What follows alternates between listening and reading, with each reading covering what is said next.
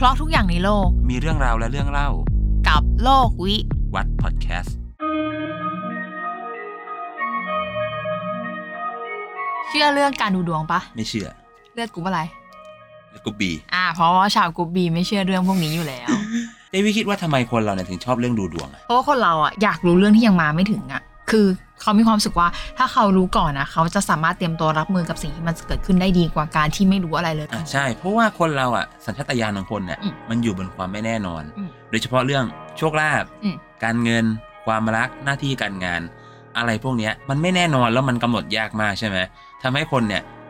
อยากที่จะรู้อนาคตล่วงหน้ากันสักนิดก็ยังดี ที่ว่าจะได้รับมือกับมันทันน่ะถ้ามันเกิดอะไรขึ้นน่ะแล้วมันจะชอบมีแบบนี้เว้ย เคยมีเพื่อนปะที่แบบอืมเวลามีเรื่องมีปัญหาหรือจะชอบโทรมาปรึกษาเราแล้วแบบให้ทายว่ามันเชื่อใคร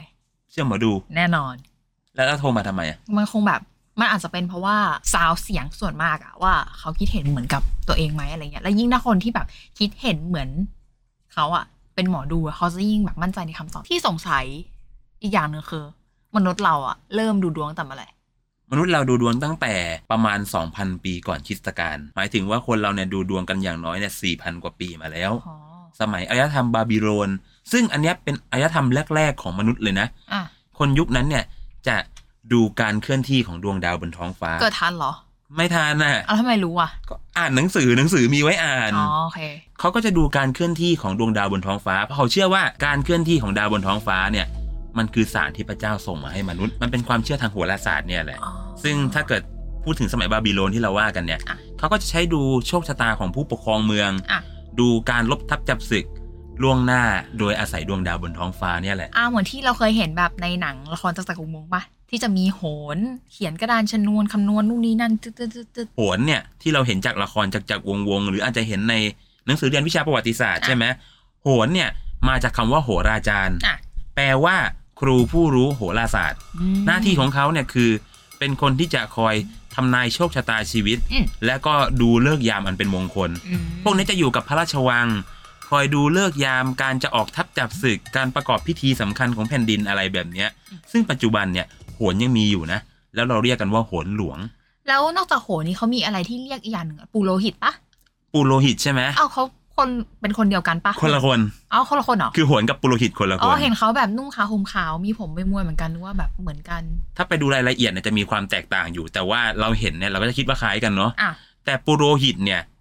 มันมีที่มาจากอินเดียอะคือคนที่ในยามสงบอืมเป็นคนคอยประกอบพระราชพิธีสำคัญให้กษัตริย์ เหมือนใช้อารมณ์เหมือนคล้ายๆคนที่ประกอบพิธี อ่า เป็นประกอบพิธีทางพราหมณ์อะไรพวกนี้ แล้วยกก็ตัวอย่างได้ไหมอะอย่างพิธีแลกนาขวัญอะ พิธีราชาพิเศษกพิธีโลชิงช้าอะไรเนี่ย ซึ่งบางพิธีเนี่ยอินเดียก็มีไทยก็มีไทยก็ทำด้วยอ๋ออันนั้นคือปุโรหิตคนั่นนที่คืปอระปุโรหิต ก็เท่ากับว่าคนที่ประกอบพิธีเนี่ยไม่ใช่โหนแต่คือปุโรหิต ใช่คือปุโรหิต โหนเนี่ยอารมณ์เหมือนเป็นคนที่แบบว่าคอยคำนวณนู่นนี่นั่น คอยหาเลิกยามให้อ๋อปุโรหิตจะเป็นคนทำพิธี ต่างกันแต่ว่าหน้าที่ของเขาสองคนเนี่ยต้องเอื้อกันอืมเพราะว่าต้องทำงานเชื่อมกันนั่นแหละทำไมโหนถึงมีอิทธิพลต่อการตัดสินใจของคนที่แบบเป็นผู้นำขนาดนั้น ทั้งโหนทั้งปุโรหิตเนี่ย เราดูมาจากอ่าประวัติศาสตร์หรือนิทานพื้นบ้านอะไรพวกเนี้ยอืมชอบเป็นตัวโกง เพราะว่าไม่ได้รับอิทธิพลมาจากนิทานชาดกอืมนิทานชาดกเนี่ยเป็นนิทานฝ่ายพุทธอืมซึ่งฝ่ายพุทธเราเนี่ยปฏิเสธโชคลางการคำนวณอะไรพวกนั้นอ่าแล้วก็ต่อต้านระบบศาสนาพราหมณ์อืมเพราะฉะนั้นเนี่ยตอนจบโหนหรือปุโรหิตที่เป็นพราหมณ์เนี่ยต้องแพ้กับพระโพธิสัตว์ที่เป็นพุทธอะอันนี้ก็เลยเหมือนเป็นการข่มกัน ในการแต่งตำนานมากกว่าอ่า แล้วมันก็ส่งอิทธิพลมาถึงนิทานพื้นบ้านอะไรพวกนี้ด้วย ก็เท่ากับว่าเหมือนโหนอะ มีอิทธิพล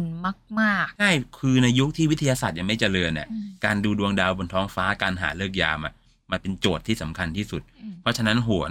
ก็จะคือคนที่สามารถควบคุมได้ว่าอะไรคืออะไรในแผ่นดินนั้น กษัตริย์ก็ต้องเชื่อฟังโหนเป็นหลักในการทำอะไรต่างก็เหมือนที่อีเพื่อนที่โทรมาปรึกษากูแต่ว่าเชื่อหมอดูๆใช่ มันก็เชื่อหมอดูอยู่ดีอ่าโอเคคือตอนตั้งกรุงเทพเนี่ยอืม เป็นเมืองหลวงใช่ไหมอืมมันก็ไม่ใช่ว่าจะตั้งขึ้นมาได้โดดๆเลยนะอืมมันก็ต้องมีการหาเลิกษ์ยามเหมือนกันอะท่านก็ให้โหนก็คือรัชกาลที่หนึ่งนะอะให้โหนเนี่ยหาเลิกษ์ยามในการวางหลักเมือง การฝังเสาหลักเมืองมันคือวินาทีที่กำเนิดชะตาเมืองนั้น การฝังเสาหลักคือเริ่มต้น เลิกที่เขาได้ในวันนั้นน่ะคือ วันอาทิตย์ เดือน 6 ขึ้น 10ค่ำเวลาลุ่งแล้ว 54 นาทีอืมลัคนาสถิตราศีเมษธาตุไฟ ซึ่งผู้รู้ทางโหราศาสตร์เนี่ย คำนวณออกมาแล้วว่าดวงเมืองรัตนโกสินทร์เนี่ยอืมคือไม่ว่าจะเกิดความวุ่นวายแค่ไหน จะมีทางออกได้เสมออืมซึ่งมันก็รับรับกับประวัติศาสตร์อะว่ากรุงเทพเราจะเจออะไรวุ่นวายแค่ไหนเนี่ย มันหาทางออกได้เสมอ ไม่ได้ทำแค่นี้นะท่านให้ทำพิธีฝังอาถรรพ์ไว้สี่มุมเมืองด้วย เพื่อที่ว่าศัตรูเสนียดจันไรอะไรจะเข้ามากวนกรุงเทพไม่มีทางสำเร็จ ซึ่งมันก็จริงนะในประวัติศาสตร์เนี่ยอะ ก็ไม่มีใครยกทัพมาประชิดกรุงเทพได้อืมถึงยกมาได้ก็จริงก็ไม่สามารถทำอะไรได้มาก เราก็เจรจาหาทางรอดอันนี้ก็ได้อยู่เกิดไม่ทันเหมือนกันนะคะ แต่ว่าอ่านหนังสือเอา เราก็ต้องอ่านหนังสือนะอ่าครับอันเนี้ยอยากเสริมนิดนึง เมื่อกี้ในที่พูดว่าการฝังเสาหลักเมืองอะเราเคยได้ยินเขาเล่ากันมาประมาณว่า มันมีการฝังคนลงไปในนั้นด้วยสี่ทิศคนที่ชื่ออินจันทร์มั่นคงอะไรเงี้ยอันนั้นใช่เรื่องจริงปะที่บอกว่ามีการฝังอินจันทร์มั่นคงเนี่ยมันเป็นอืมเรื่องที่เล่ากันมานานมากอืมก็ไม่มีหลักฐานชัดนะว่า ทำจริงหรือเปล่าอืมแต่เสาหลักเมืองกรุงเทพที่อยู่ตรงสนามหลวงเนี่ย ไม่มีการฝังไปแน่นอนอืแต่มีเรื่องแปลกนะอะอันนี้เคยอ่านในหนังสือในประชุมจดหมายเหตุต่างๆ ก็จะเขียนไว้อะมันมีงูสี่ตัว เท่าอินจันทร์มั่นคงเลย เลื้อย ลงไปรองที่ก้นเสา ซึ่งโหนก็พยายามหาเหตุผลกันว่ามันคืออะไรอะแม้ทั้งตัวราชการที่หนึ่งก็หาไม่เจออืมแต่มีความเชื่อว่ากษัตริย์จะประดิษฐานได้อีกร้อยห้าสิบปีกษัตริย์คือหมายถึงว่ากษัตริย์ราชวงศ์จักรีจะมีอำนาจได้อีกร้อยห้าสิบปี พอนับจากปีนั้นอีกร้อยห้าสิบปีคือคืออะไรรู้ไหมคือปีสองสี่เจ็ดห้าอืมเกิดการเปลี่ยนแปลงการปกครองขึ้นมาอ๋อกลายเป็นระบอบประชาธิปไตย ซึ่งอะเป็นอะไรที่ค่อนข้างลงล็อกอยู่เหมือนกันอ่า เหมือนเคยอ่านเจอหรือเรียนมาสักอย่างแหละบอกเขาบอกว่ารอสี่อะเป็นบิดาแห่งโหราศาสตร์ไทยรอสี่เนี่ยก่อนท่านครองราชย์ใช่ไหมอืมท่านบวชอยู่ 26พรรษาคือ 26 ปี ท่านได้เรียนตำราอะไรพวกนี้มาเยอะมาก แล้วท่านก็เป็นคนที่เก่งเรื่องการผูกดวงหาเลิกษ์ยาม จนได้ยกย่องว่าพระบิดาแห่งโหราศาสตร์ไทย ซึ่งมีตำราสำคัญคือตำราทายเศษพระจอมเกล้าตกทอดมาถึงปัจจุบัน แล้วอย่างเงี้ยเท่าที่เรามาเราจะเห็นว่าเป็นการเป็นเรื่องโหราศาสตร์เกี่ยวกับแบบพระราชาพระเจ้าแผ่นดินนู่นนี่นั่นอะไรเงี้ยแล้วในระดับแบบชาวบ้านอะไรเงี้ยเขามีเรื่องศาสตร์พวกนี้อะไรกันบ้างไหมในการดำเนินชีวิตอะไรเงี้ยชาวบ้านเนี่ยเขาก็ดูดวงกันเหมือนกับที่ราชสำนักทำอืมอย่างเช่นการดูดวงชีวิตทั่วไปอืมและที่จะชัดมากก็คือหาเลิกษ์บวชแต่งอืมโกนจุกอะไรต่างๆ นานาเนี่ยอือฮึก็จะต้องมีอาจารย์ผู้รู้หรือมีพระอาจารย์ที่เป็นภิกษุเนี่ยคอยหาเลิกษ์ยามสำคัญให้ตลอดเหมือนกันอืม ซึ่งส่วนส่วนมากก็จะเป็นพระป้าหรือว่าก็มีชาวบ้านเหมือนก็กันปะปนกันไป ก็มีตำราสืบทอดกันมานับถือกันมา เอาจริงๆถ้าเวลาคุยกันมา คือจะเห็นว่าชีวิตมนุษย์เราอะมีความเชื่อมโยงกับเรื่องโหราศาสตร์มายาวนานมากแล้วก็แบบเรื่องพวกนี้มันอยู่กับทุกชนชั้นนะไม่ว่าจะเป็นชนชั้นชาวบ้านหรือว่าแม้กระทั่งแบบผู้ปกครองอะไรอย่างเงี้ย คือคนเรามันมีความไม่แน่นอนในชีวิตใช่ไหมอืมเขาก็ยิ่งจะหาความสบายใจบางอย่างอะ่ะ อืมเพื่อเตรียมรับมือกับมันอะ อืมโดยเฉพาะปัจจุบันนะ อืม เราเจอทั้งเศรษฐกิจแย่อืมเจอทั้งการเมืองห่วยอืมเจอทั้งอะไรเนี่ยความ